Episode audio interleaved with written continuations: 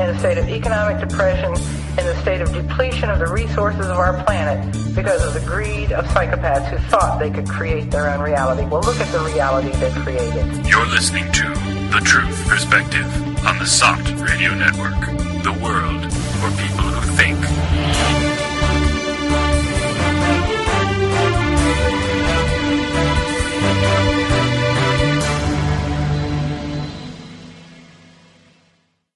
Welcome to the show, everyone. This is The Truth Perspective. It is March 26th. We are on the SOTT Radio Network, and in the studio today, we have Elan Martin and Corey Schink.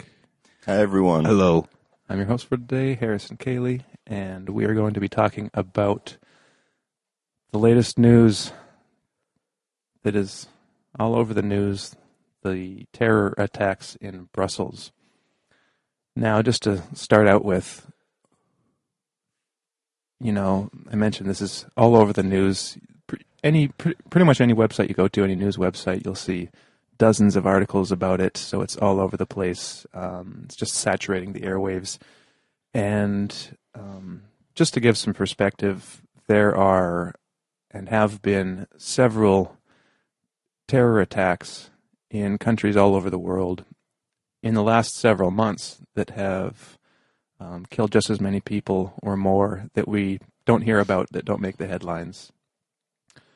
And in fact, just I believe it was the day after, one or two days after the Brussels attacks, that there was a, a bombing at a football game in Baghdad, and where I think it was at least 30 people were killed, a similar number to the, the attacks in Brussels. And I think I saw two headlines on that so just something to keep in perspective that that people are are being killed, you know, pretty much almost every day, every week in, in attacks like this. Yes, but they're not white Anglo-Saxon people, right? And therefore, they don't matter, mm-hmm. or at least not nearly as much. No. But this has been uh, well, we'll get into this later, but this has been an ongoing thing for years. In fact, like decades. Uh, I read one article, um, you know, just kind of taking the mainstream perspective a bit, but pointing out that this is this is what Russia went through for years. Um, you know what what Europe has has been going through. Um, Russia suffered these kinds of of bombings and terror attacks for for decades, and as we'll see later on in the show, it it it really is part of the same kind of program. There are there are some really interesting connections to be made between those. But before we get there, let's just talk about the, the Brussels attacks a bit. These happened on the 22nd, so four days ago. Um, so, from following the news reports, there were three explosions. Three or, yeah, three. Two at the airport, one at the metro. And so the, I think um, around 30, 34, 37 people, something like that, or maybe 41. I haven't, I haven't been keeping up on the latest figures. Um, were killed in these attacks, and um, hundreds, hundreds wounded. Um, so very soon after the attacks, of course, it's making the news, and the CCTV footage is apparently leaked um, it wasn't the the first instance of it being posted was from a news channel, so it wasn't from the release from the police. Um, a news channel got somehow got a hold of this this still the it's you know famous by now showing the three individuals. There's the two guys dressed in pretty much identical um, costumes with basically like light kind of khaki pants, a, a black um, sh- jacket, and with one their le- both of their left hands are, are are gloved with black leather, and so they, I mean, these guys look very suspicious if you just look at it. It's kind of like a, um, it, it's kind of over the top if you think about it. Um, I watched a couple of interviews with Sibel Edmonds um, that she's given in the past couple days on the attacks, and she just pointed out. I, I agreed with her. She she when she first saw it, she was like, "Oh, this is just ridiculous." I mean, these guys are um, it, it's it's it's so obvious that it looks planned. Like if if you have a, a real if if there if if you're part of a terrorist cell and you want to do something, you don't make yourself obvious like that, right? It's like you don't draw the, draw attention to yourselves. They should be wearing like chic, um, trendy clothing to kind of mix in with the crowd. But these guys, um, they're uh, what are they called? The costume designers, or they're what do they call it in the movie business? The the wardrobe guys. The Wardrobe guys is good. Yeah. That suffices. um, CIA wardrobe department. Yeah, and there and and then like an hour after the the picture was released, um, the police officially released the picture. So there's some question on how that picture was released. If it was the, you know, some kind of you know airport security personnel that released it. Uh, well, and funnily enough, like Joe Joe, uh, no, um, yeah, well, we had an article on SOTT pointing out the, the connection with ICTS, who do, who does security for the airport at Belgium, uh, at Brussels, and this is the Israeli security company that just happened to run security at uh, the airports involved with what was it the the underwear bomber and the shoe bomber, I believe, and so who knows? Maybe these guys, um, you know, got the got the clip and released the released the picture. Um, but since then, so there are these. So apparently, three guys at the at the airport and two people at the at the metro. Now, whenever something like this, one of these attacks happens, it's it's kind of it's really hard to know who you can believe and what you can believe that comes out in the news because it's just text on a screen, right? It's hard to unless you have an actual interview with a person, it's hard to know who's saying what, where they're getting their information. Um, the only kind of well, so far, um, one of the accounts that seems pretty legit to me is that there was um, a taxi driver in in Brussels who um, drove three guys to the airport, and then after he saw the CCTV footage, uh, the the screenshot basically, he um, called the police and kind of and told them everything he knew because two of these guys were were were people that he had driven to the airport. Now, so right right away, I think that this I think that from reading this guy's account, it's pretty believable. Unless you know, I, I can't really think of a good reason why he'd he'd make anything up. So I think we can probably trust what he had to say. But what so what he did have to say is that he picked these guys up at a at an apartment, which was later raided. These three guys, they had five like big bags of luggage, and it was too they were too big to to fit in his cab in his taxi. And so he told them, "Well, you're going to have to leave two behind." And so they were kind of um, unhappy about that, but they left behind two bags. They brought them back up to the apartment and just decided to go with their three bags. Two guys sat in the back of the cab, and one guy sat in the front. And the two guys in the back he identified as the brothers, Khalid and Ibrahim. And but um, oddly, Khalid they they are saying was responsible for one of the metro bombs but he says he drove both of them to the airport. So either the the police account is wrong, or Khalid originally went to the airport and then left um, to to subs- subsequently go to the metro.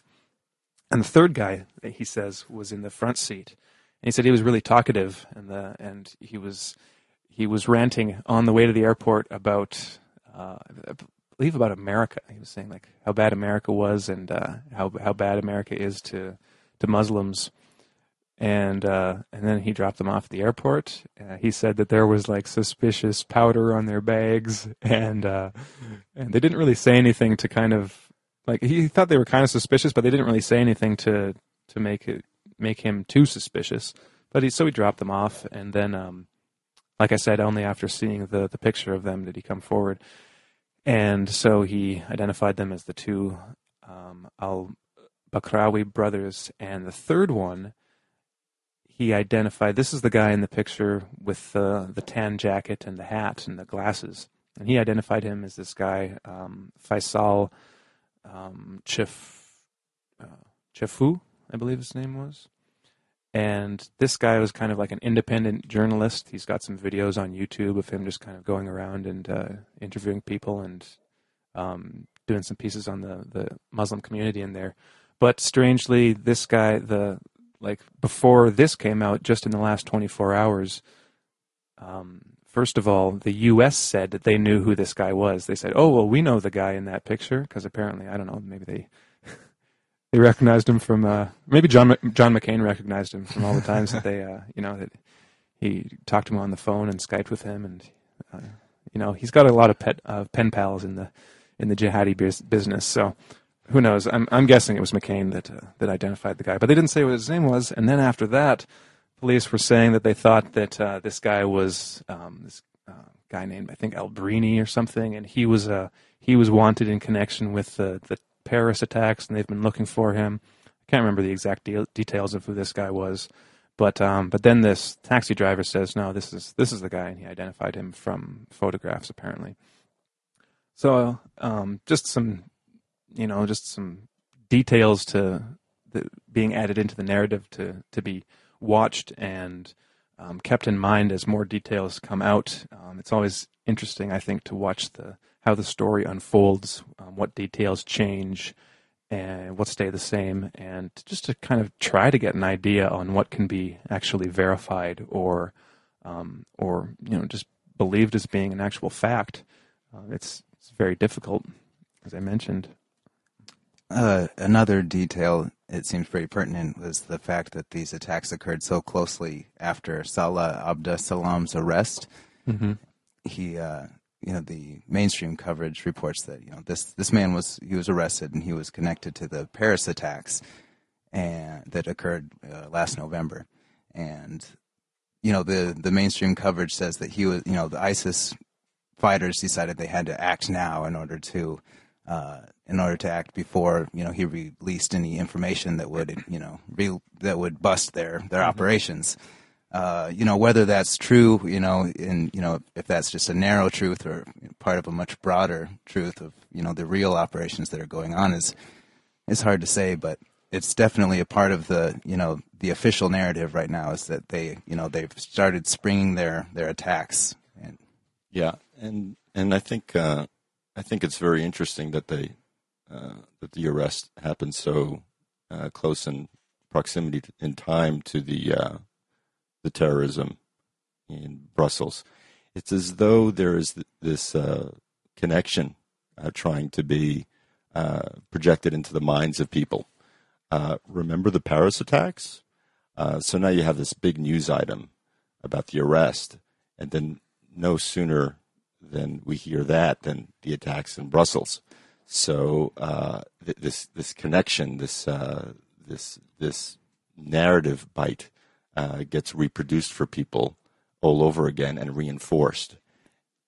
the, and not to mention the the very suspicious nature of the arrest, as Harrison wrote about in his article about the fact that uh, the police were after this guy. And I mean, they've been after him for months, right? They've had this huge crackdown, and they've been, you know, allegedly they've been they've been hunting him down, but.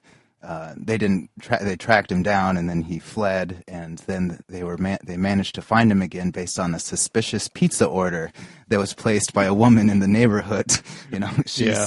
she's ordering pizza for thirty jihadis, and the police are on that. You know, like like wild. Well, there's there's an interesting thing with that story, um, it, and it comes back to the Bakraoui brothers because as soon as these guys were named as suspects in the Brussels attack, like what was it, the same day or you know within 24 hours, uh, probably less than that, I can't remember exactly. The first reports that came out said that these guys had previous ties to organized crime, um, and those details were later revealed. They were both of them had been arrested in 2010 and 2011. Um, one of them for opening fire, firing on police um, with a, like a, an assault rifle, and the other guy for a carjacking and having a stockpile of assault rifles. He was supposed to get four years. Apparently, he didn't serve his entire four years. He was let out a year or two later, after which he went to Syria, uh, 2012 to 2013, and then got back into into Belgium. Um, and but the, so these initial reports said that they were they had been um, previously known as connected to organized crime, but with no known links to to terrorists. Now this has subsequently been shown to be a complete lie for a number of reasons. First of all, the most obvious is that this raid um, on the that resulted in Abdeslam's arrest. What had happened is that these that the Belgian police had raided a, an apartment where they thought you know that or that they they thought it was an empty safe house for for this terrorist cell.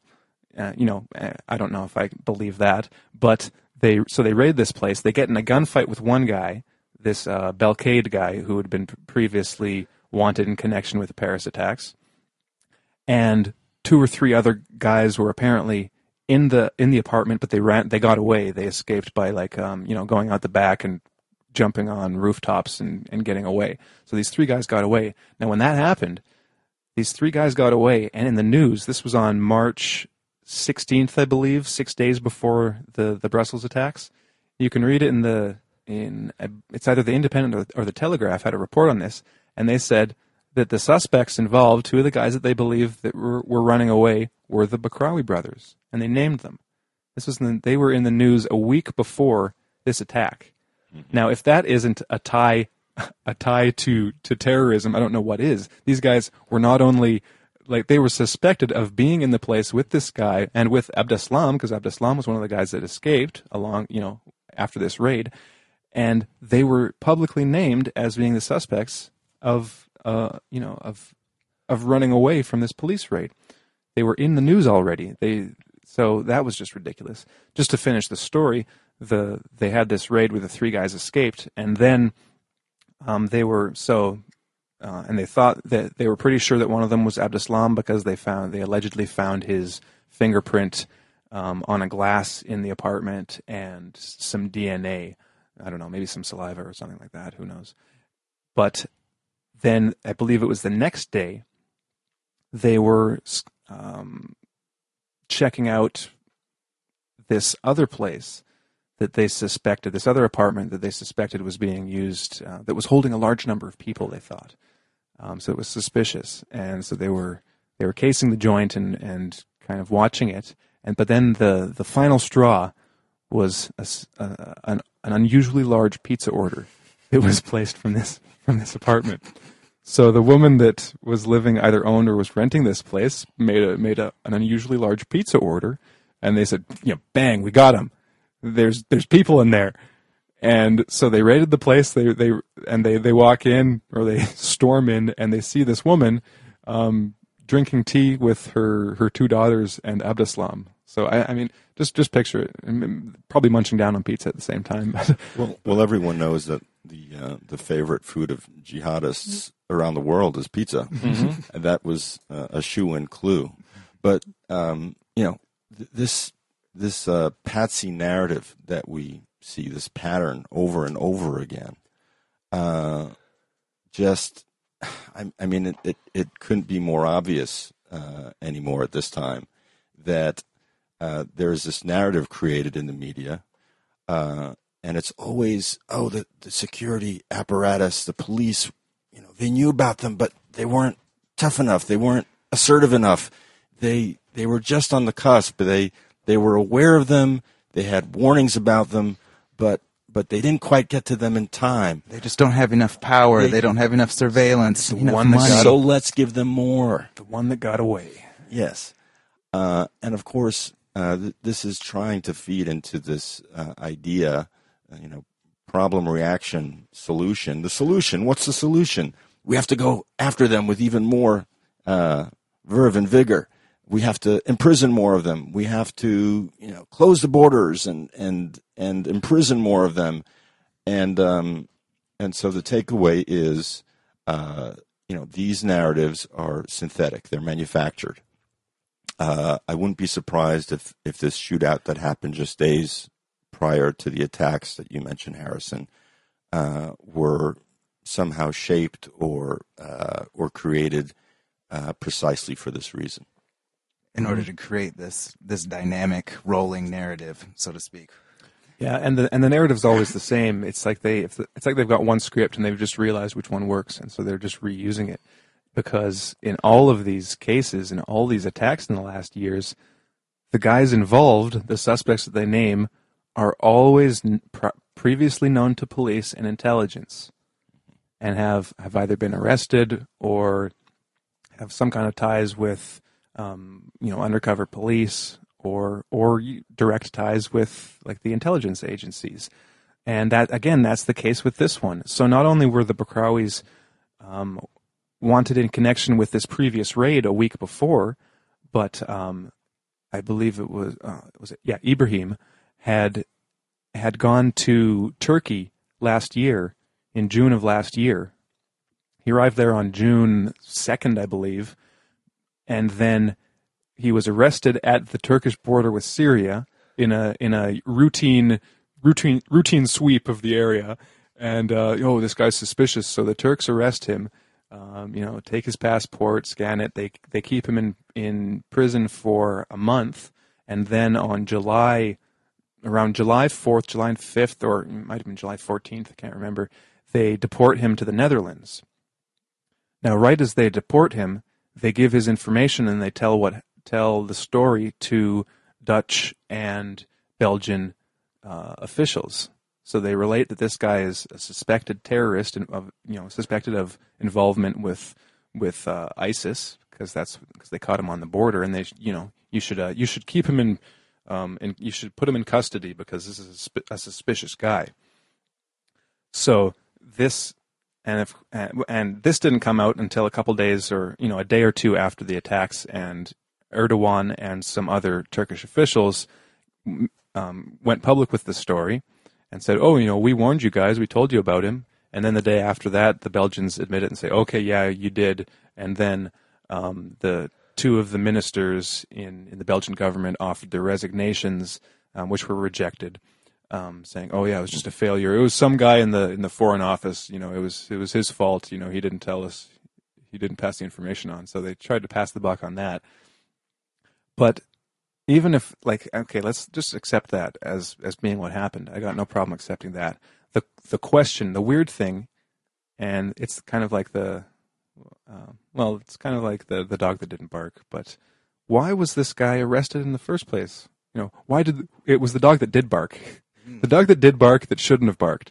Why were the Turks? Uh, why did the Turks arrest this guy and deport him?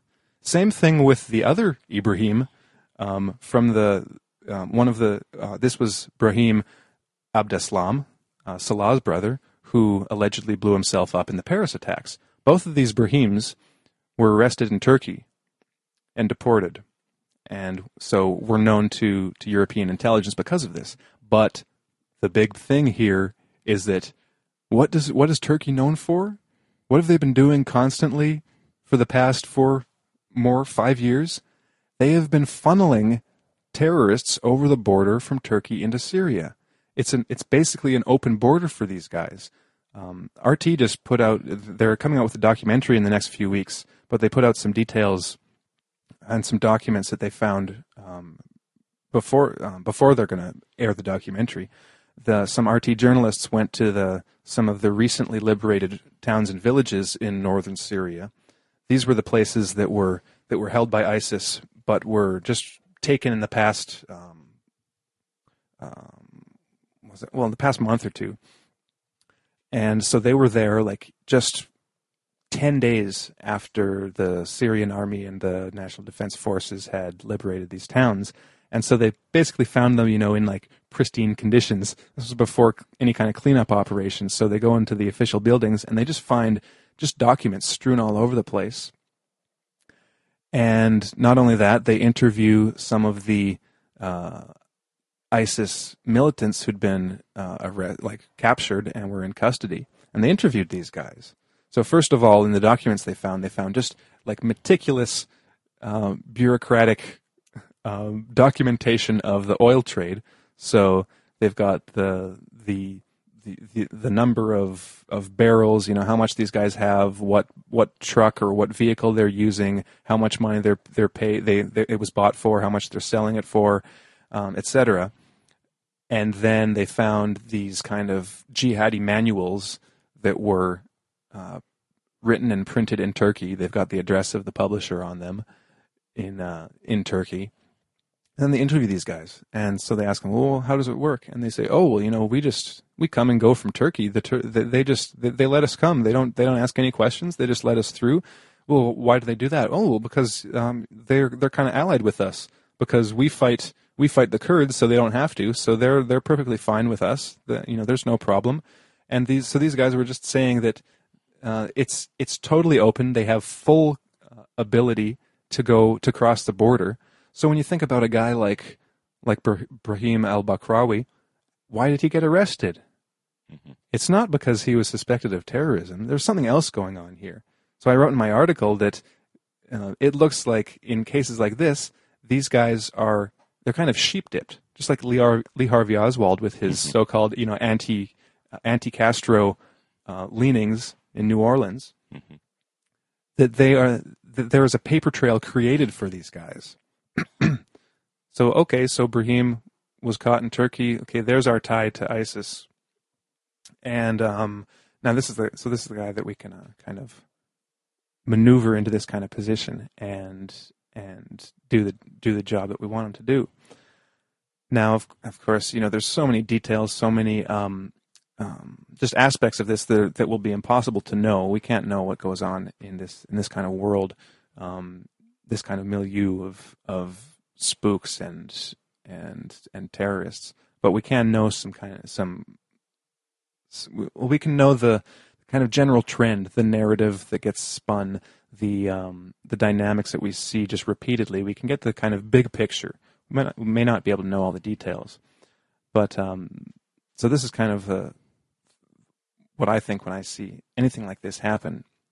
Is that, that first of all, there's so much, um, so much that we don't know and yet the the media and the the government narrative is always so certain and it presents the presents it as just this this fact this uh, this kind of giant fact and the, the the response is there the correct response that people should have the correct interpretation of these facts. But even if a lot or even most of this narrative that gets told is true it can be true, but that still leaves that still doesn't tell us everything about what's going on.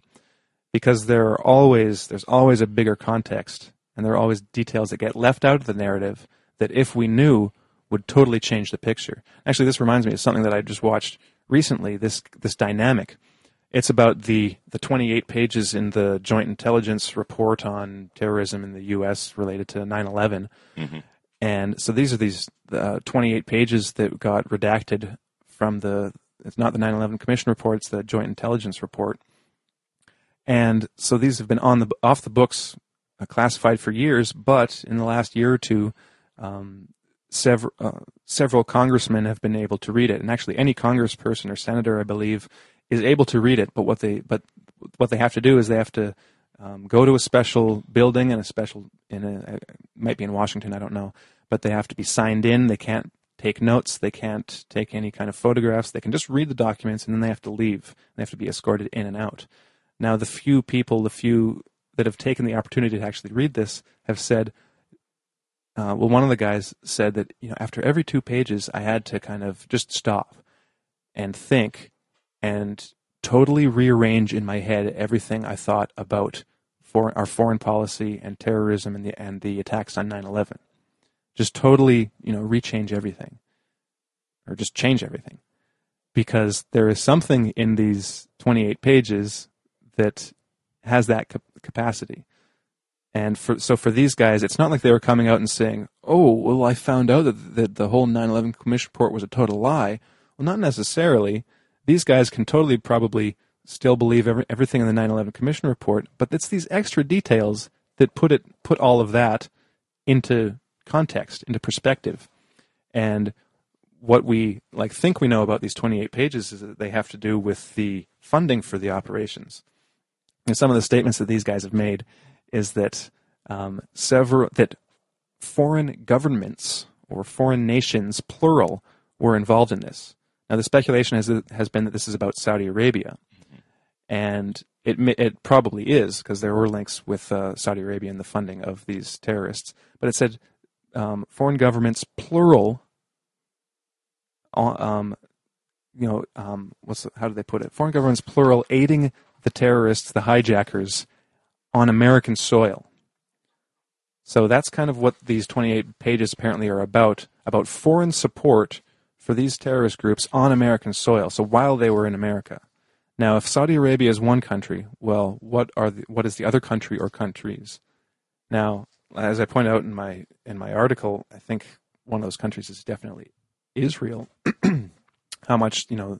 How much um, information there is in that in that in those 20 pages? It's impossible to say because they're classified. and No one can say what's in them, and no one can read them unless you happen to be a you know, congressman in the U.S.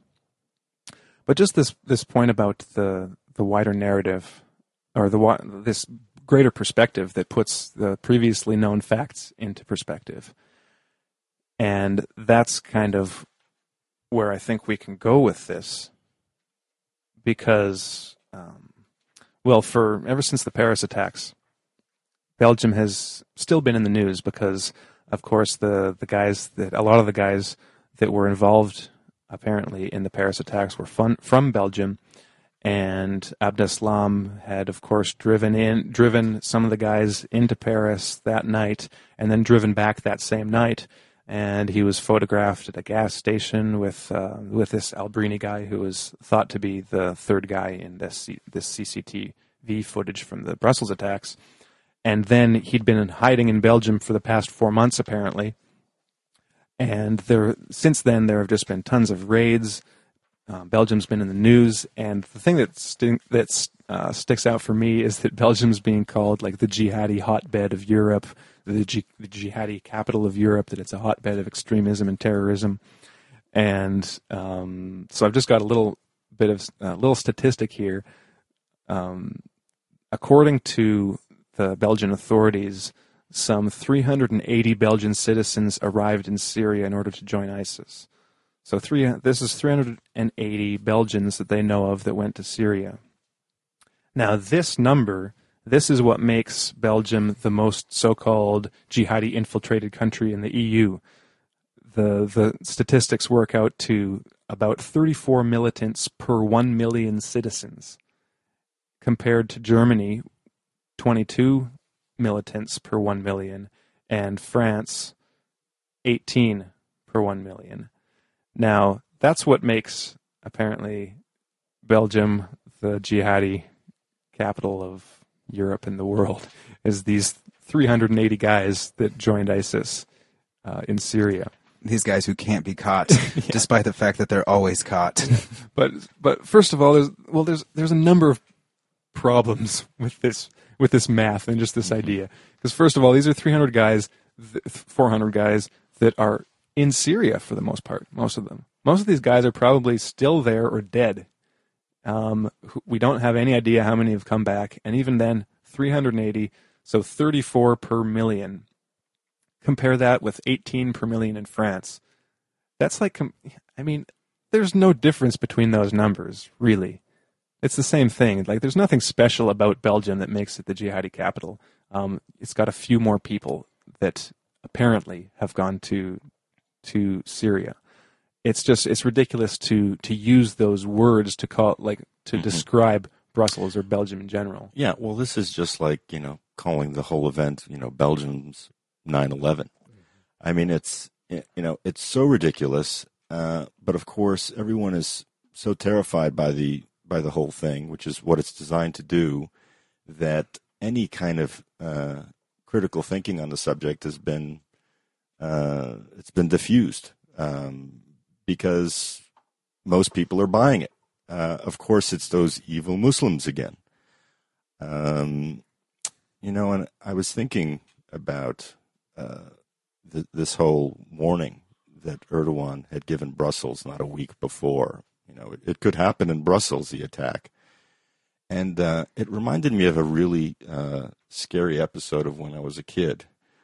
Uh, my parents had this little boutique in a in a nice neighborhood, and um, three stores down was a, a fish store.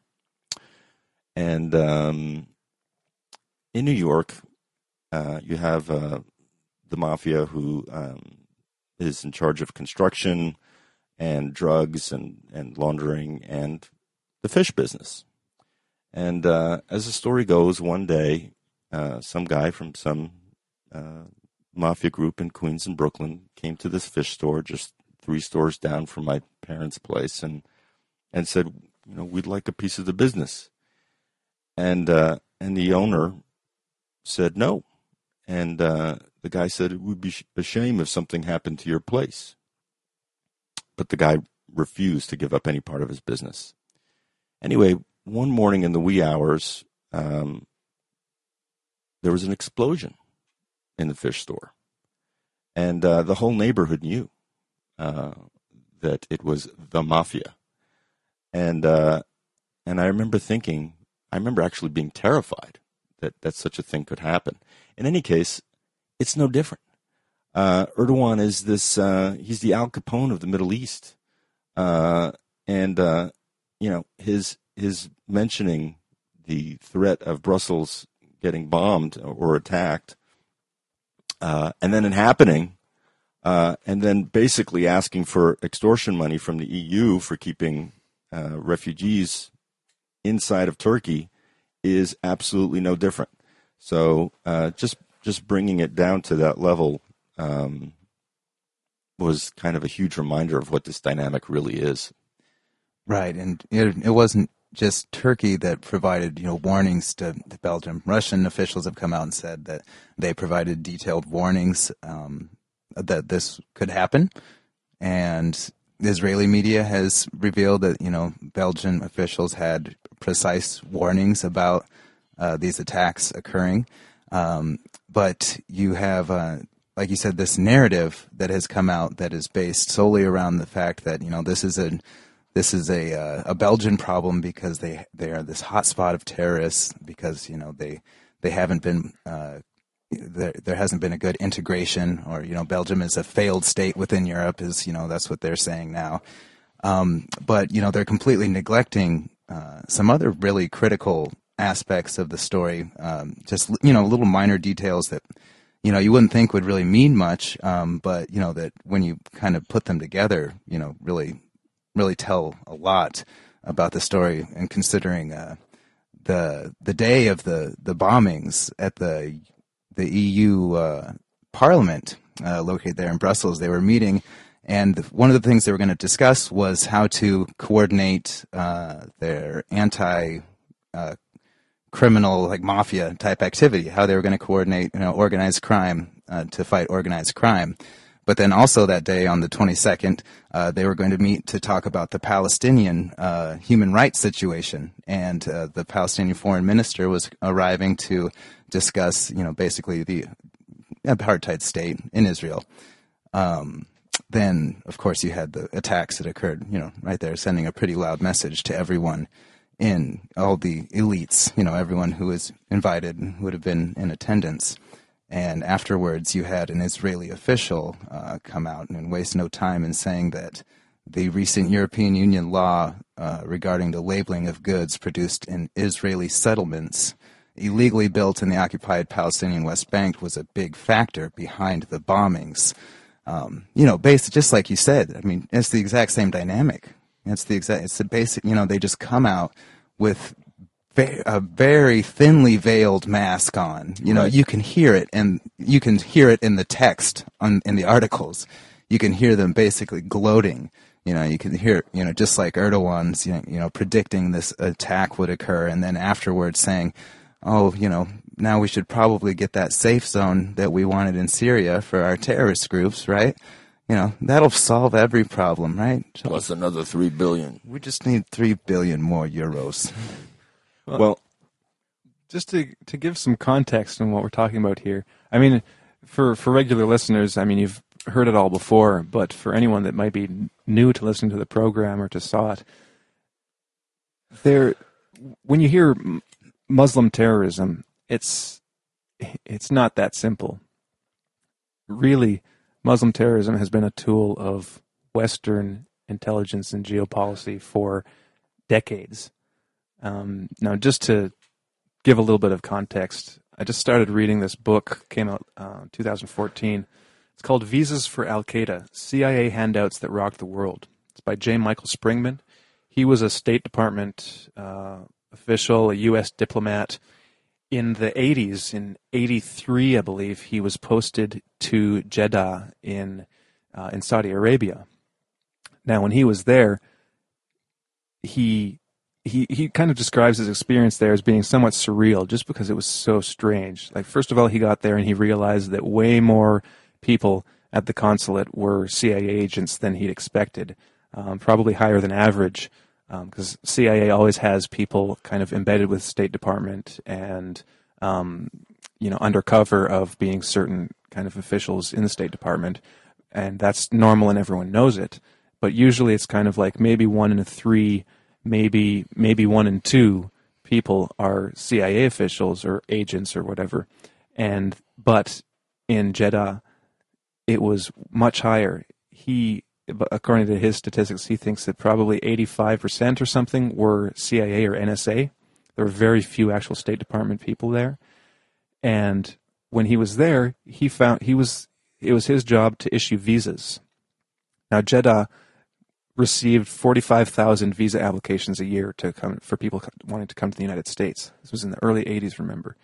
And he found that he would um, refuse a lot of visas because these people were clearly not qualified for a visa. They didn't have ties to Saudi Arabia. Maybe they were suspicious. You know, they they might um, they might want to go to the U.S. to to visit some kind of trade show for you know. In, in, tied to the Commerce Department, they were going to going to a um, an automobile production, you know, trade show. And when he asked them, okay, well, what's the name of the company and where's the town where the conference is being held, they couldn't answer. So he'd refuse these visas. Then these guys would say, well, no, um, I, I, need that visa. And so they'd go and they'd talk to another guy at the at the at the consulate, and he'd give them the visa. He had a, he had his superiors tell him, no, you have to issue these guys visas.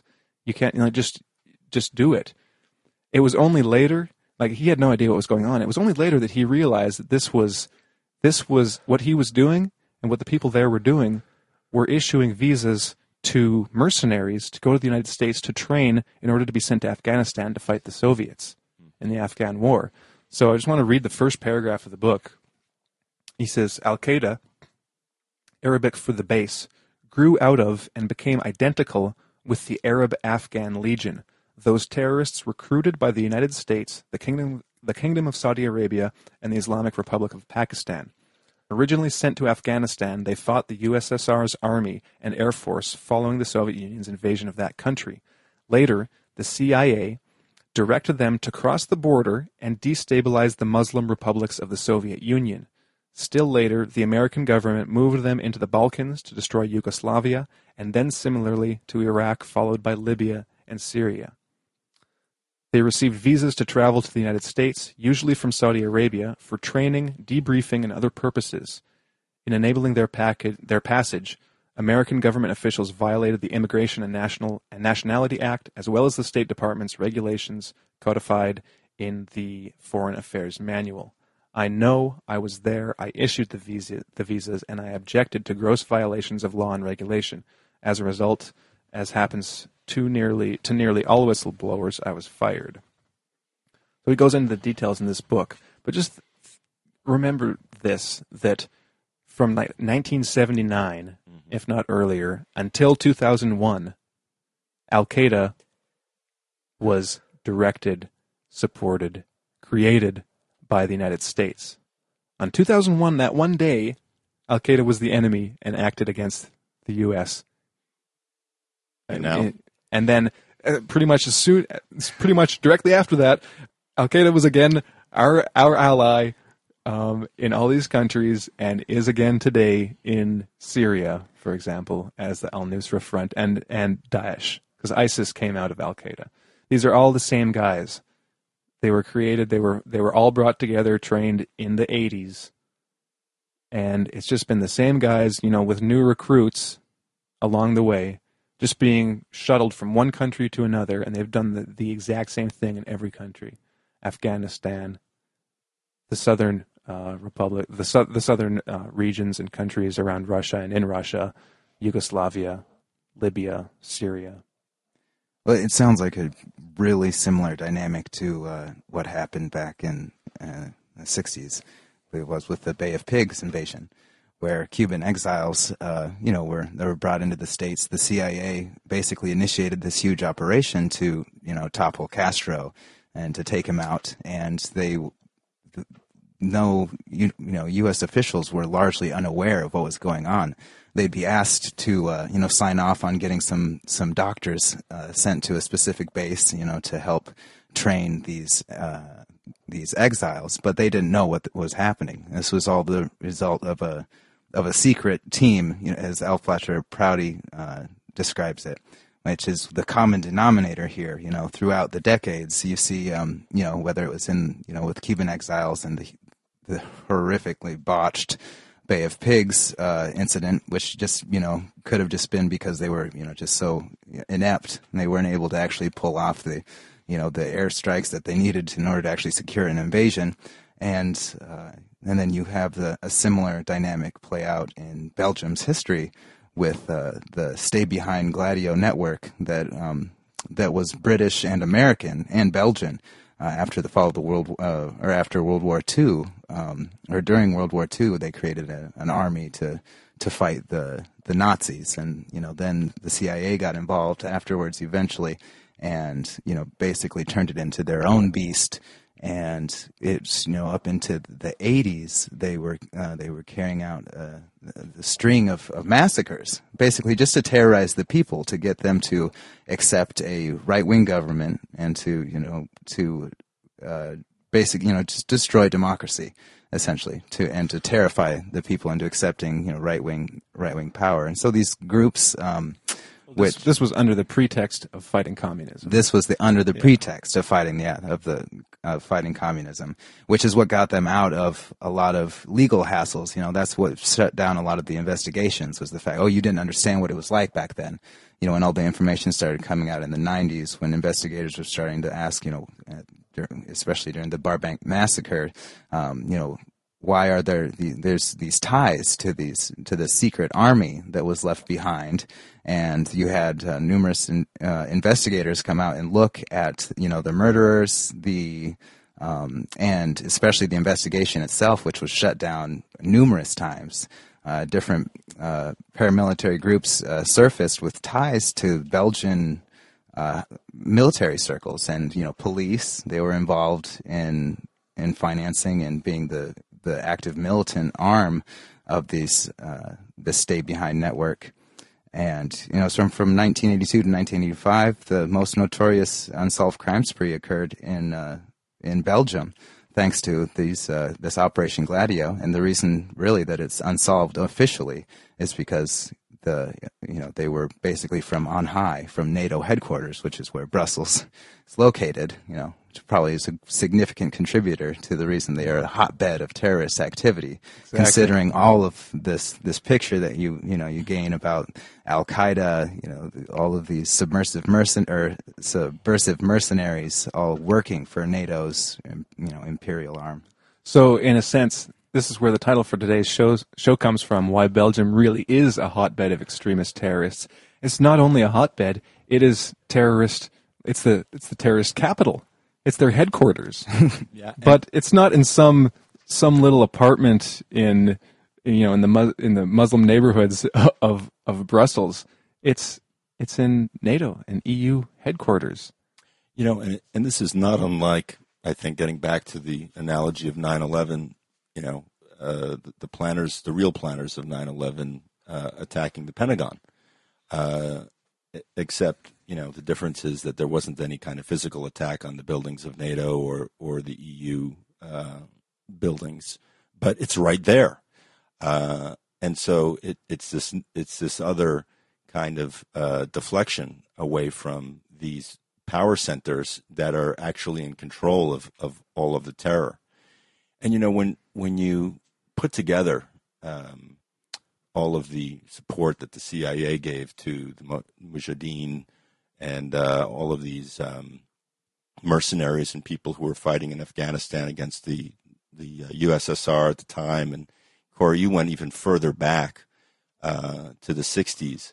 I mean, what we're seeing today uh, is the kind of uh, fruition. It's the the the ripening of uh, of what was uh, for many many years this very covert war on on the world and democracies, and any nation that was um, that dared to be sovereign uh, economically from uh, Western powers and the United States, um, and uh, bringing it back to Russia for a moment. Russia has has drawn a line in the sand, uh, and basically, um, you know, they're they're very prudent about it, but they have said, you know, th- this is, you know, you will go no further uh, than Syria.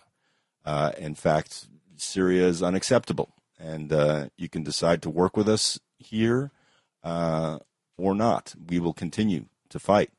And bit by bit, in spite of themselves, all of their plans, all of their operations, even if it isn't broadcasted in Western media, have become revealed. Uh, and people are connecting the dots.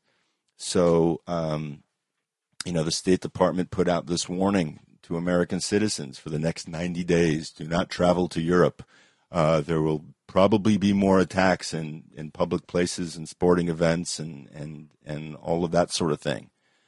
And, uh, and so this, this terror war has just gotten ramped up uh, a step further. Right. I mean, you see that uh, that whole strategy of tension, which was what that you know, Operation Gladio was all about, was increasing the emotional tension, uh, making populations more malleable and accepting of you know of strict authority. Uh, you definitely see. I mean, just in the wave of attacks that have occurred, um, you know, in in the West, it, you know, it's not nearly as you know the terrorism isn't the as big a threat in the in the West as it is in the Middle East. You know, where terrorists are are actually being, you know, fought head on by, you know, armies like the Iraqi army, the Syrian army, and, you know, where towns have had to band together to survive against this huge terrorist menace um, that was created, you know, by through Turkey and, you know, other NATO members. Um, is you know it's not as big a threat as uh, here in the West it is as it is there. I think that's probably like like maybe one of the biggest points to deliver. yeah, I mean, objectively, that that's absolutely true. Except that you know, after those attacks in Brussels, you had this mysterious package show up in the airport in Atlanta, where they had to clear the airport. Uh, all these police came in uh, to check things out, and uh, of course, it was nothing. Uh, some similar event happened um, in the airport at Denver, Colorado, in the U.S. Uh, Toulouse in France. Toulouse in France. I mean, so uh, you know, the the the uh, the chill, uh, the the terror gets uh, gets broadcasted, and and the reverberations of it are felt uh, internationally, which is which of course is the idea. Uh, these attacks serve multiple purposes. Um, you know, in addition to kind of pushing along any laws that certain countries have to further cut down on civil liberties and travel. Um, it's also serving, uh, you know, a little earlier, Corey, you mentioned putting the, the chill on all of these EU bureaucrats in Brussels. I mean, the, the, the metro and the airport uh, that were attacked, this is where these guys travel to uh, from their respective countries.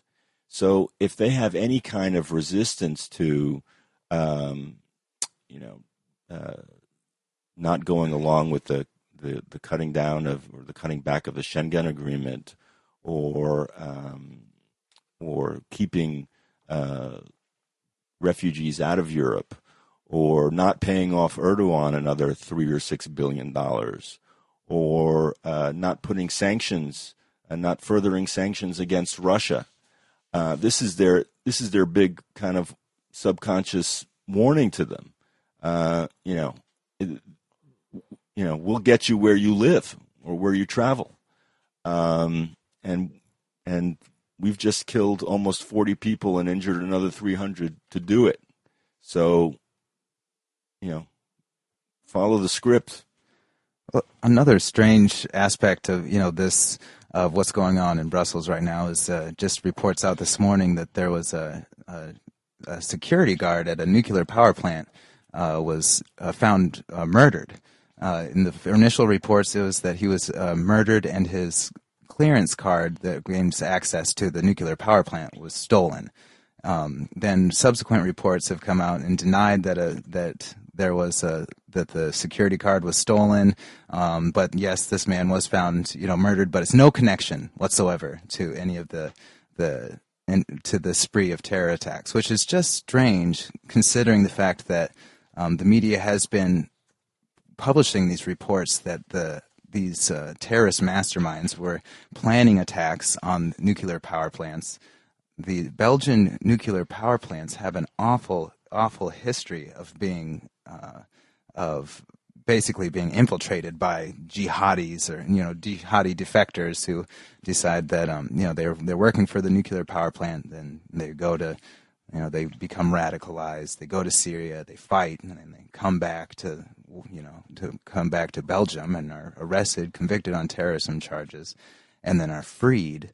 Um, you know, just basically just right you know turn right around and they're and they're they're back out again.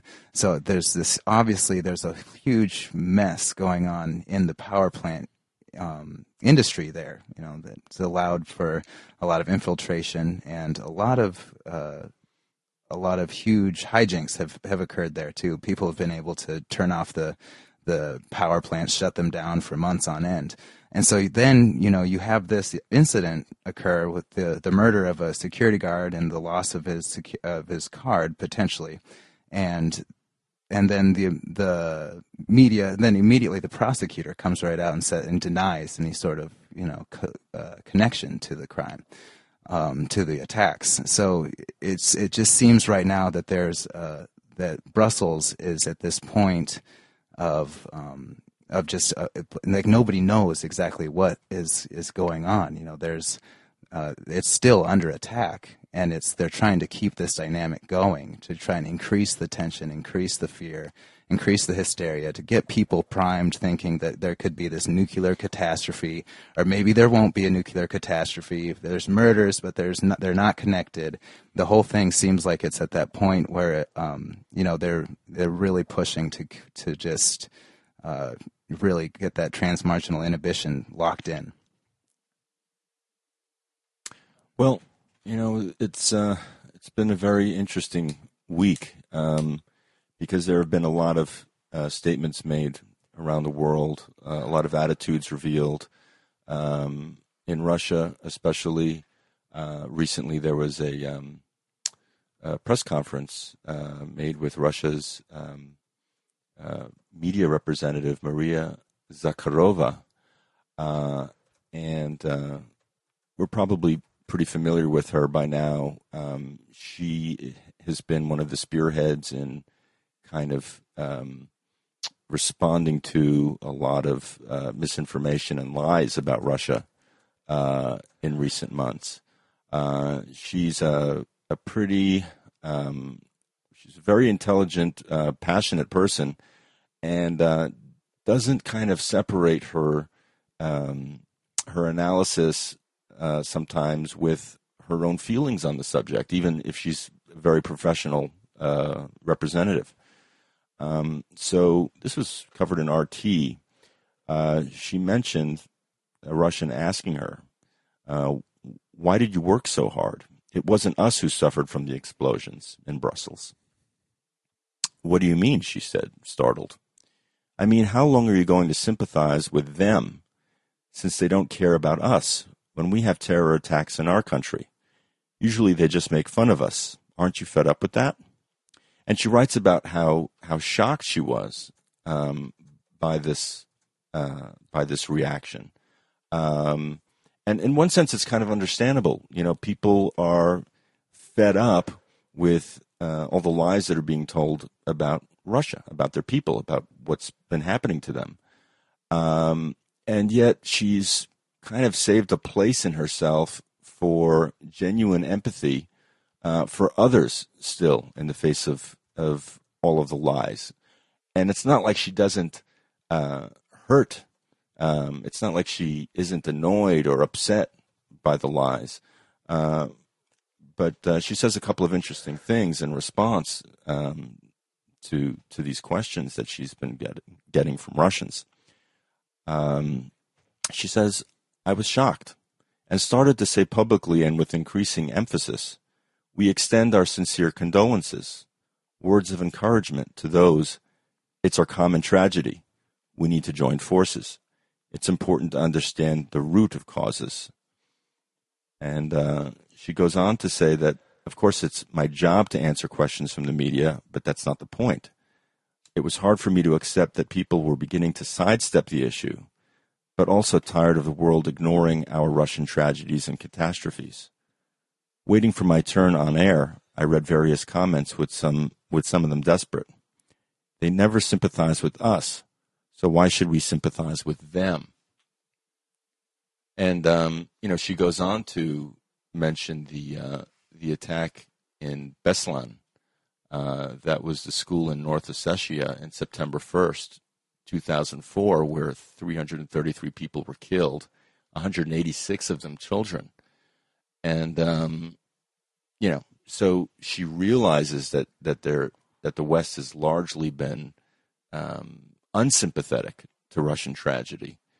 Uh, but what she does say is, it's our common tragedy. We call upon everyone to join forces we mustn't justify terror attacks in one region and criticize them in another. There are no good or bad terrorists. We need to restart the cooperation that was blocked by our partners. Russian officials unequivocally condemned the attacks and sent condolences. They could not have done otherwise. Um, so, uh, just a just a kind of fine example uh, of, of a person in the media, in politics, on the international stage who has the right idea. Uh, you know, she can't be so embittered um, by mm-hmm. uh, all the lies that she's lost sight of the fact that these are really horrible events that that affect a lot of innocent people, uh, and she's not trying to politicize it. She's just uh, speaking from her heart. It seems. And you know, and just to in contrast, I think I believe in that same story it talks about the was it Radio Liberty that had published an article stating that she was gloating over the attacks. Uh, you know, and I think that people have probably seen a lot of uh, headlines. You know, if they've been reading the news about um, you know various Western commentators just pronouncing that Russia could have had some played some role in this, that this was part of some sort of hybrid warfare campaign waged by Russia. But like you said, um, you know, she she calls that out, and she even she says, you know, that she felt sullied by by those accusations uh, because obviously the fact is that she is very um, she was very compassionate and outspoken in her uh, her support for the for the victims of the tragedy, and it is you know it's a tragedy wherever it occurs, whether it's Iraq or Libya or Belgium or France, you know, and it's the civilians, the civilian populations which are targeted and it's it, it's an, it's an it's an unspeakable tragedy every time it occurs. And I think that response, that that emotion, and that want, that wish for justice is is very good and healthy. I think, and and and we see it like we saw it after Paris, and, and now after the Belgium attacks, and I mean I don't think you can you can blame everyone for having this kind of selective empathy. I mean, they are just products of of this media society.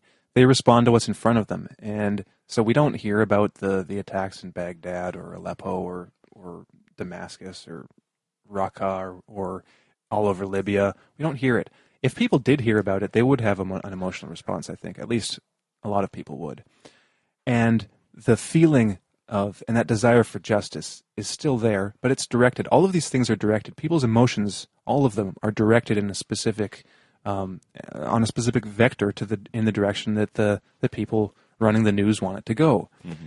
But I think that the that no matter you know after all these tra- all these tragedies, they are tragedies, and they should get people upset.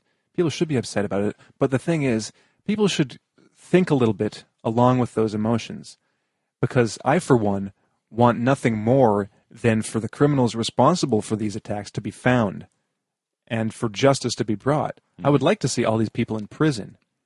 The thing is, the guys that get arrested and the guys that get blamed, they're middlemen. They're the people at the bottom of the food chain mm-hmm. in this in what's going on. They are not the people planning these operations. Even if you think that there's like ISIS masterminds like uh, Abaoud in the in the Paris attacks, there's always, even if that's true, there's always someone above them.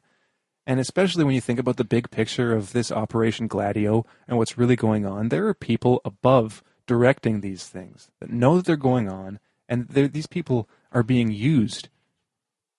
So, yeah, the, uh, whoever's involved should be arrested, but there are so many people involved who are not not arrested and will never be arrested because they're just no one's looking for them. No one cares. Everyone's going along with the program.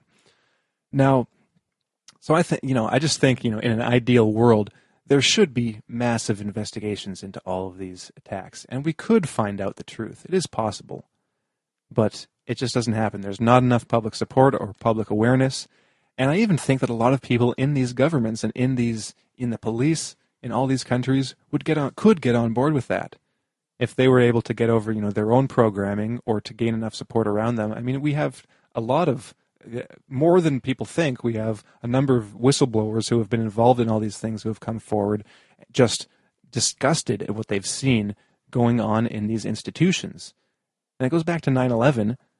We've, and, and just like a, this Michael Springman guy that I quoted from his book, he was involved in this, and when he found out about it, he was angry. He was pissed off because he like inadvertently he and the people he was involved with and worked with were responsible for terrorism for murder, for torture, rape. That's what's going on.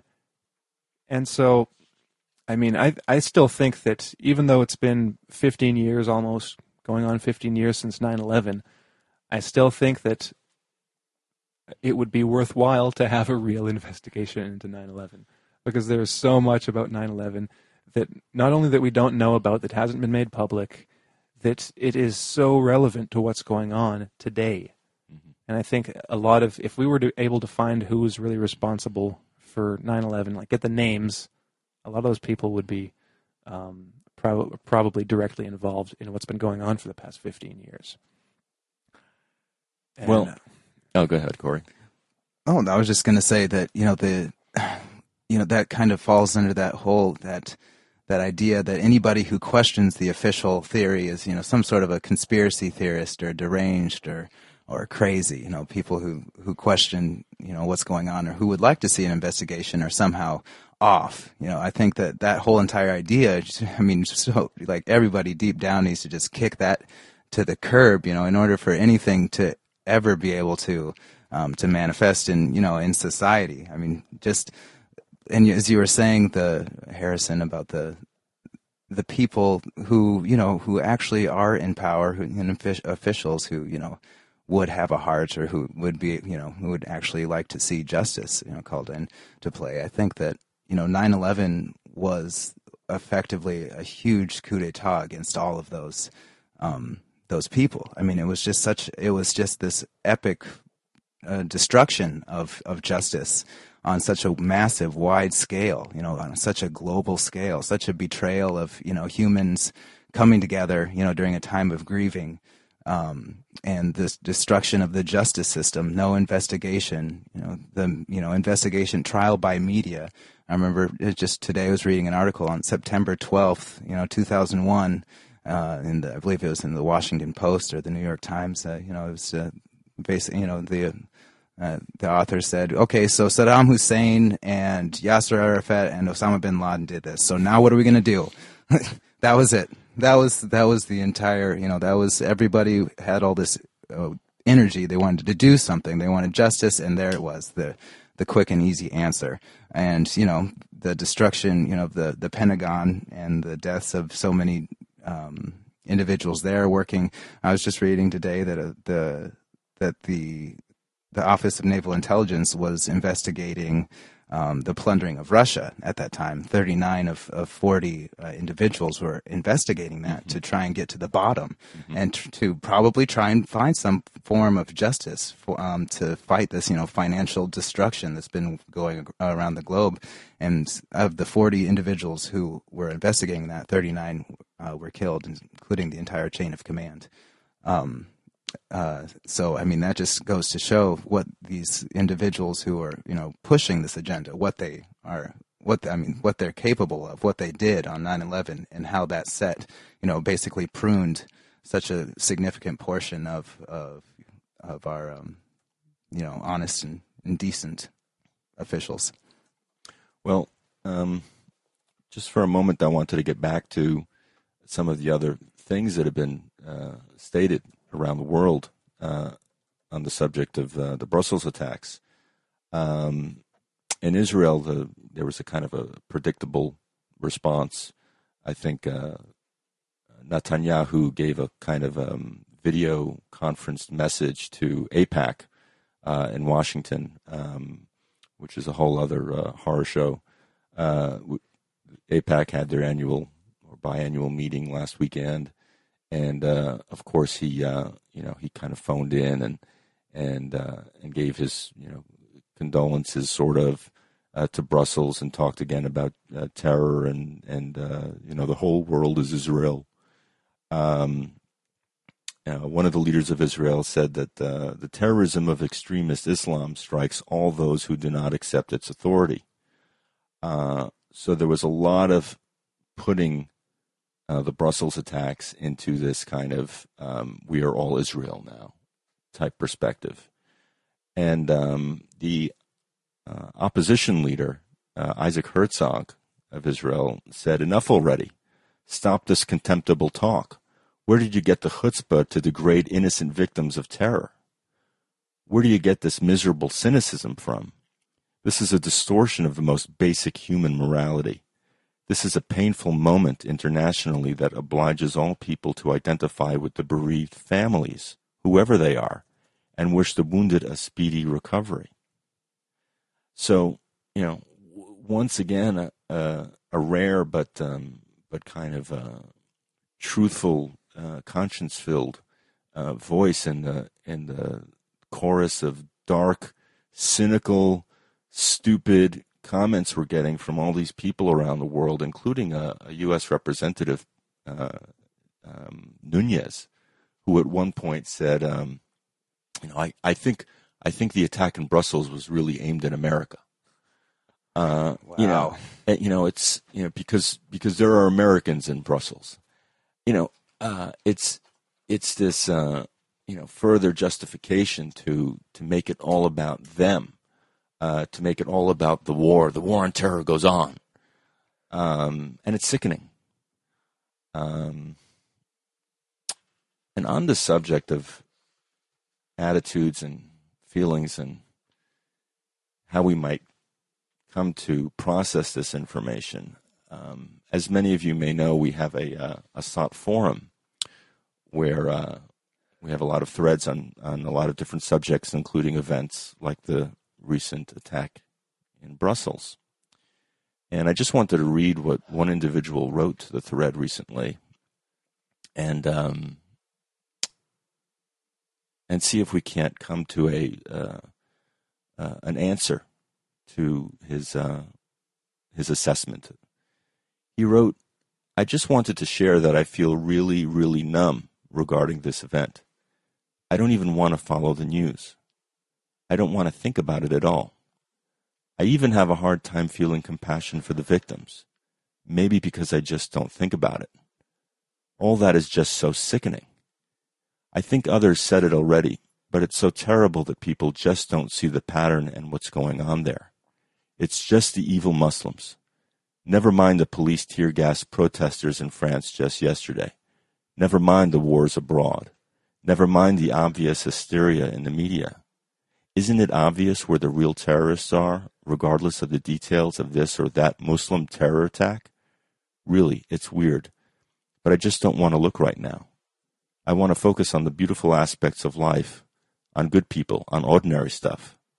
I know I can't and don't want to shut out the world, and I know that the mess is only going to get bigger and closer. But that's just how I feel right now. Thanks everyone for your courage to look the beast in the eye and share all this information about this event here and on SOTT. Yeah, and uh, you know it's it's it's understandable.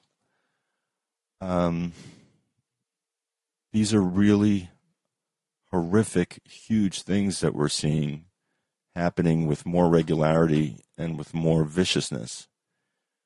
And uh, I, I think part of what's helpful is is to understand the dynamics involved in, in these types of tragedies, and uh, and in doing so, um, not to shut it out or uh, or keep it at bay, but it, at the very least, uh, what we're able to do in in seeing the patterns and recognizing things as they are uh, is to direct our anger and our anguish um, in the right direction.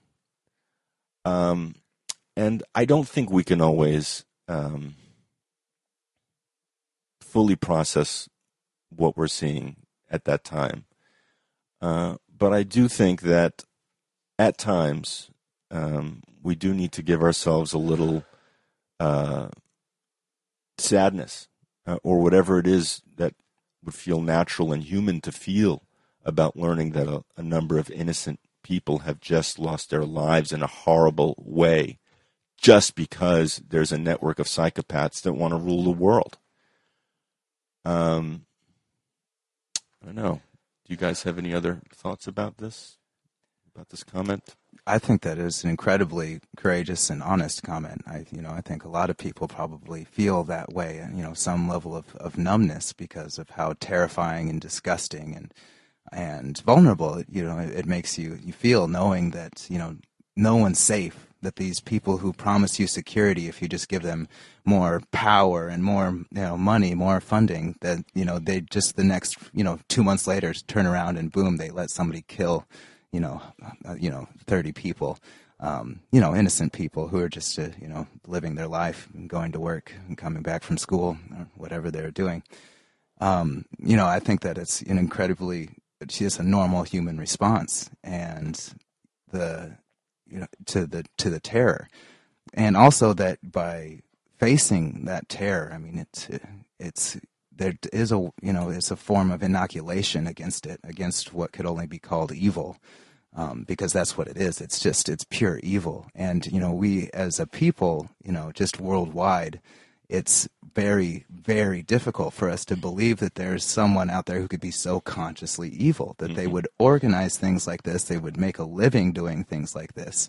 And yet the only way that we can ever come to understand that really is to watch, is to see, is to learn as much as we can and to watch it, to really face that that awful that awful reality that's in front of us that just keeps growing day by day.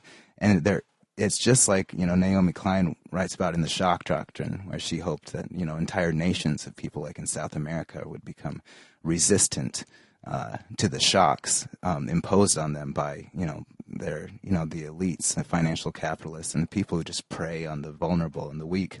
I don't know if you become resistant. You know, I don't think I don't know if you ever become resistant to it.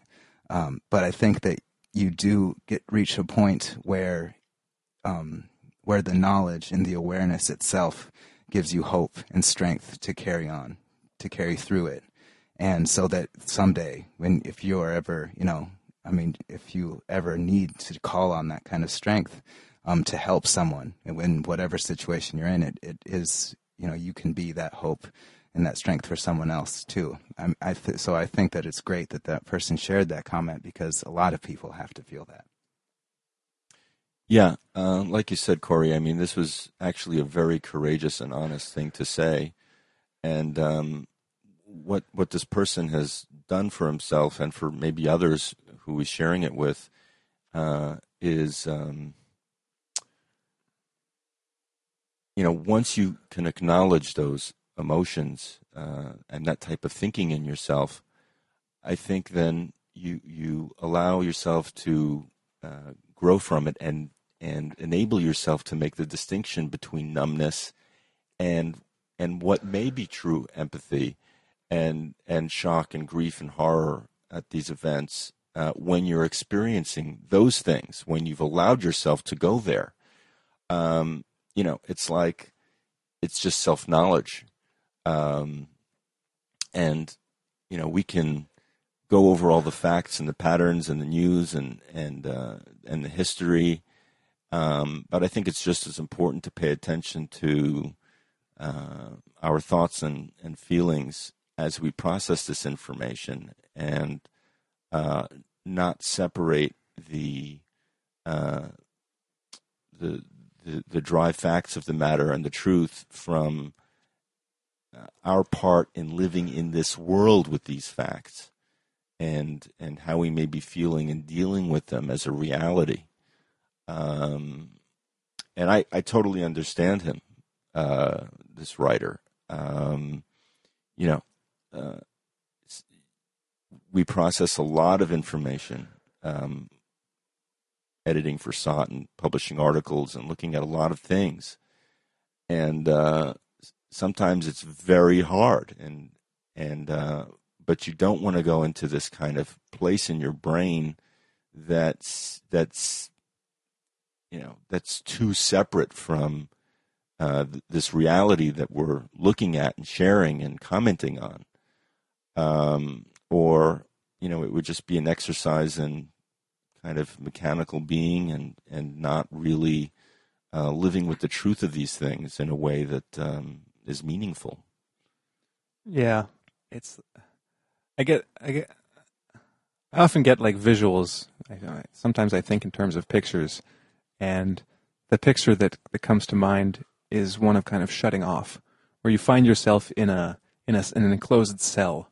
You know, no door out, and all you've got are the are TV screens around you showing all the horror and and uh, um, just the reality of of how nasty life is and then just shutting off and letting it all just you know just watching it in this inert state and just kind of drowning in it. And i think if you find yourself in that like, metaphorical position then one thing that might help is to to tell yourself okay well that's really what the people responsible for all of this would want from me. Because all this is designed to shut people off in some ways because when you're shut off, then nothing gets done about it, and these people can continue to do what they do. Anytime, like, well, I think about um, movies I've watched, stories I've heard, um, stories I've read about even just like a, a single murder. I mean, there are tons of m- movies about murders and their investigations, but when someone gets murdered, let's take just movies. Let's get a little bit of distance. When someone gets gets murdered in a movie, what's the what are some of the responses that, that the characters have? Well, of course, there's all, there's often like the detective that's come that comes in to investigate it, or you might get the family member, um, and their various different responses. Some of them can just shut off and be depressed, and and that's a normal response. It's it's it's normal to shut off for a while. But I think that whenever there's an, an injustice like that done, a crime, that there's something about about us as humans, about people with conscience, who want to know first of all the truth about the situation. That prompts an investigation, and that can be a personal investigation if the cops aren't doing anything. I mean, there are families and and uh, people involved in crimes like this who take it upon themselves to to investigate. We see this with some of the 9/11 families, for example, the people for the people who have that were killed on 9/11. They realize that the the officials weren't doing anything about it really, and so they've kind of got on board with the so-called truth movement. But we see it in you know any on any scale of crime.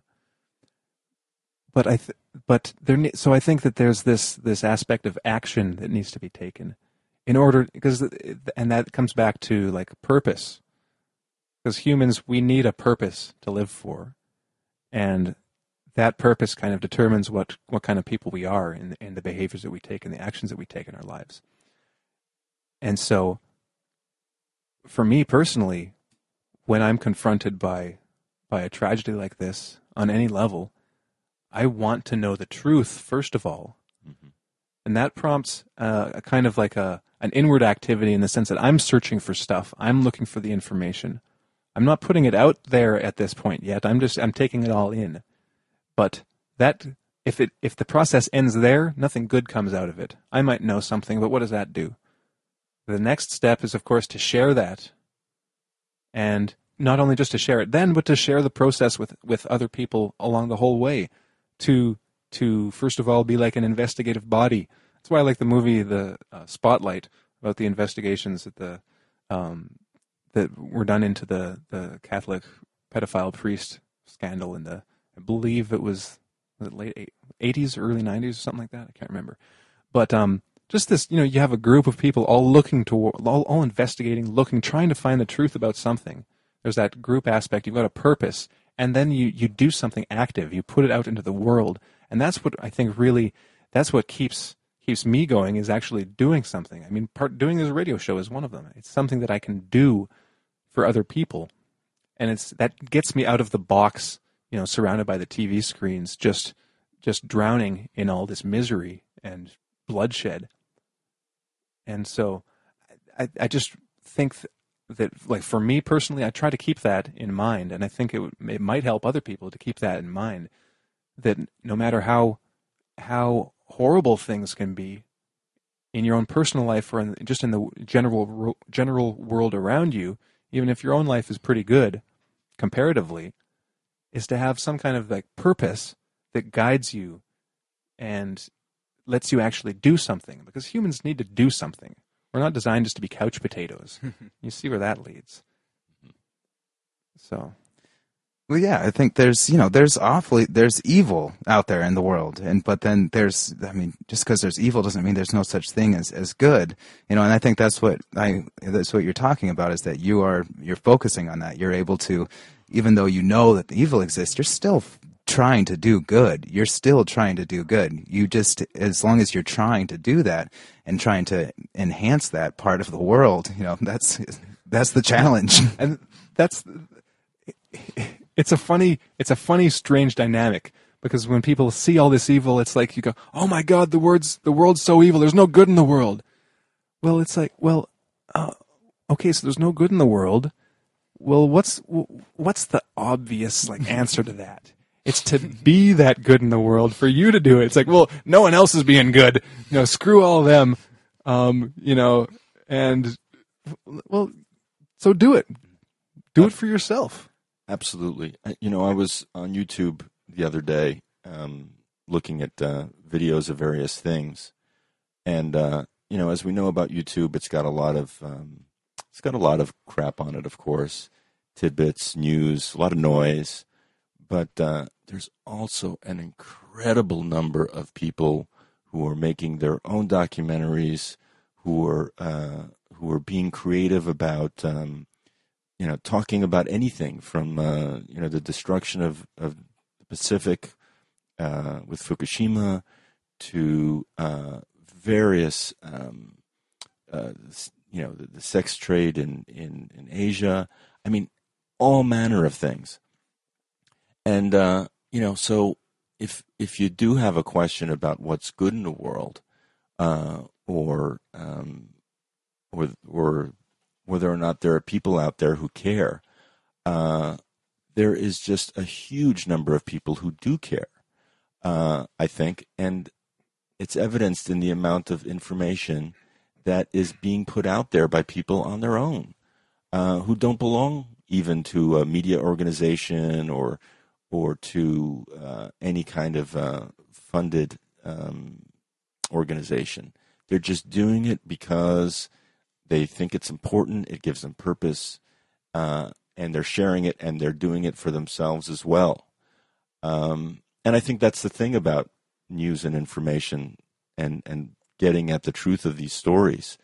Um, it is a kind of a two way process. We, you know, we're not really. Uh, I, don't think we're growing very much as individuals when we we only keep it to ourselves. Uh, knowledge is a two way street you know we're we're getting it from somewhere. Someone's written that book. Singer wrote that book about visas and Al Qaeda. Uh, you know, um, Pepe Escobar wrote that article about jihadis in in Brussels. Uh, so we share it and comment on it and process it and make connections uh, between that and other things. And um, maybe if folks are feeling the way that that writer did on the SOTT forum, uh, maybe it would be helpful to um, to work a little more in that direction if they're feeling that way. Um, yeah. Uh, right. So, like as you're reading the headlines and um, you know you see all of this stuff that's programmed to terrify you. You know that ISIS is um, claiming they're going to attack England or they're going to attack London or you know that there's going to be attacks on the power stations or or whatever. Um, yeah, it's just important to keep that in mind that you know that's all there just to terrify you and to keep you submissive and to keep you from doing what you uh, what you want to do in your life. Um, so yeah, that said, you know, there's uh, you know from the outcomes of the uh, from the attacks so far, it looks like the U.S. is uh, you know requesting that Belgium uh, bomb Syria. Uh, since you know Russia already you know pretty much kicked ISIS's butt there, so might as well go bomb Syria. And Turkey's requesting for a a safe zone in, in Syria, and Israel's uh, blaming uh, Europe for the the tragedies, and NATO's blaming Russia, and uh, nothing's really getting done. But that's pretty much, I think, what we all expect at, at this point. There's just it's going to be more. It's more of the same from when these tragedies occurred. Well, but going off on that and coming back to the to an example of you know something that's kind of good in the world um, well, it's it's kind of it's it's it's I don't even know the word to describe it. It's funny that this is a sign of what's good in the world because it just shows how bad the the general situation is. But the Syrian army and several of the, the militias that they're associated with and the Russians are currently and have been um, launching an offensive on the ancient city and the modern city of Palmyra in Syria. This was taken by ISIS about a year ago, uh, May of last year, I believe. And so they've been launching this offensive, and they've just been going through and uh, haven't fully taken it yet, but they there's pretty much no doubt that they will fully take it. And um, so, I mean, this is a, a kind of action, right? Because for years, this civil war, well, not a civil war, this war in Syria has been going on and the U.S. has been presenting itself as kind of the only force doing anything about it, when in fact they've been doing nothing, and in reality they've been just making it worse and stoking the fires of the conflict. So, since the the Russians came to the Syrian government's aid with their airstrikes on September 30th of, of last year, up until um, the partial withdrawal of Russian forces and these last uh, few weeks, of the kind the um, the offensives against ISIS in Syria, um, the Syrians have taken back like 400 towns and villages, something like I don't know 20,000 square kilometers worth of territory, or something 40,000, something like that, and so this so situations can turn around, and um, I just I look at examples like this you know, even as hor- as horrifying as they are, these are war examples. These are they're they're founded on death, and and yet something something good will come out of this, and and has come out of this. Several, I mean, just look at the the the Syrians on the ground today who are now just in the past couple months getting the the first humanitarian aid that they've been able to get in years, and who are able to return to their homes and look at ISIS getting their asses whooped. no thanks to the United States. And this is the, this. I watched a video a few days ago of Mark Toner. You know the guy. I think he's is he State Department? I can't remember, but he's one of the spokespeople for the U.S. that just makes asinine comments for a living. And one of the journalists there, it wasn't even Matt Lee or the RT journalist, someone else, kind of put him on the spot and said, "Okay, well." you know, Russia's helping out Syria. Syria's about to take Palmyra. Um, and he phrased it in, in, something like this. I can't remember exactly what he said. Okay, well, so would you would you rather have ISIS in control of of Palmyra or Syria, like the uh, Assad, basically? And the guy just couldn't bring himself to say that it was better if Assad and the Syrians t- retook control of Palmyra. Right, he just laughed as though you know he was getting given a, a, trick question. He was like, "Oh, so you think you can put?" Uh, but he couldn't say it. Well, and, and, the reporter said, uh, "You're not answering my question." And he said, "I know, but I, I would like to take a, a more broad view of the entire situation." and uh, it, it just kind of revealed this commitment to uh, ousting Assad for political reasons, and, and it's just uh, this kind of perfect example of of how uh, wrongheaded uh, the U.S. government and administration and and and folks at the Pentagon are about the entire thing. Um, so I, I saw that too just this morning, Harrison, and uh, it it was just you know it was almost hilarious if it wasn't so pathetic. Yeah, but meanwhile, there's these like non-entities like Mark Toner saying these things, but on the ground, the Syrians are retaking Palmyra. Mm-hmm. So it's like screw Toner. You know, he doesn't matter in the big scheme of things. It's like he he's he's nothing. He's just some guy talking on the other side of the world, on the side of the globe. And meanwhile, if you just if you're interested and you watch the news, there, you know, despite Toner's just non-entityness and his totally asinine comments, Palmyra's being retaken. So there. I mean, that's all I got to say about that. So one of the things you said was that you know there there is hope uh, being given in the actions of Russia and Syria, and uh, and Syria's kind of retaking the 400 towns and, and really kicking ISIS's butt. And uh, you know, I have to wonder in the coming months, given all the information that that is coming out about Turkey funding ISIS and mm-hmm. and uh, and all sorts of other things that paint this uh, much much more horrific picture of what our world really is and is doing. You know what what will be the tipping point in people's perceptions of of uh, the U.S. government and Western powers in particular, and Israel? Will there be a tipping point? Will there be something?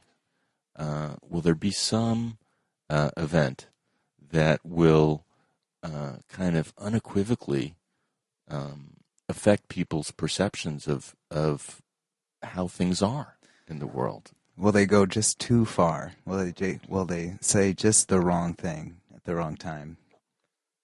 I don't know. I mean, that's a that's the million dollar question right there. It'd be nice to, it'd be really nice to see, to see a tipping point. I think we see like mini tipping points all the time.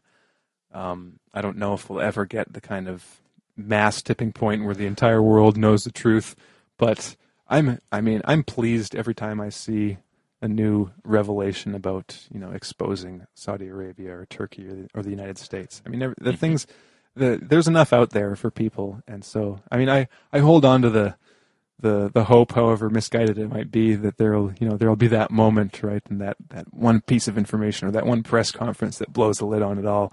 But mm-hmm. uh, I mean, I I think I've just gotten to the point of being happy with the little little the dribble of truth, the little things to, yeah. in life. yeah, I guess that's all we can you know we can hope, but we we can't go too far with it.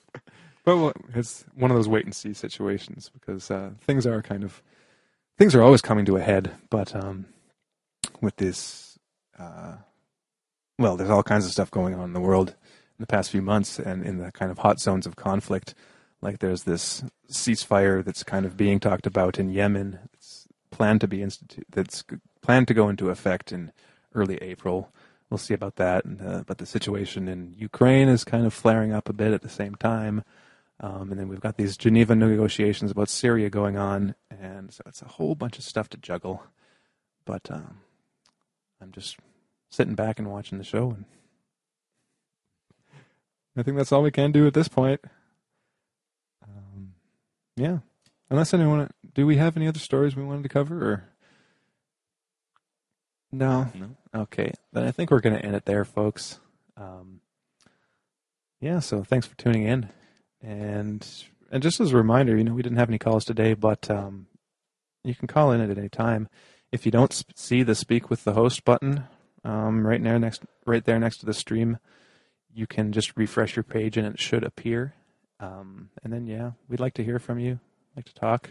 So maybe next week, call in. And we don't know what we're going to be talking about next week yet, but uh, whatever it is, it'll be awesome. Thanks for listening, everybody. Yeah. Thanks, everyone. Take, Take care. care.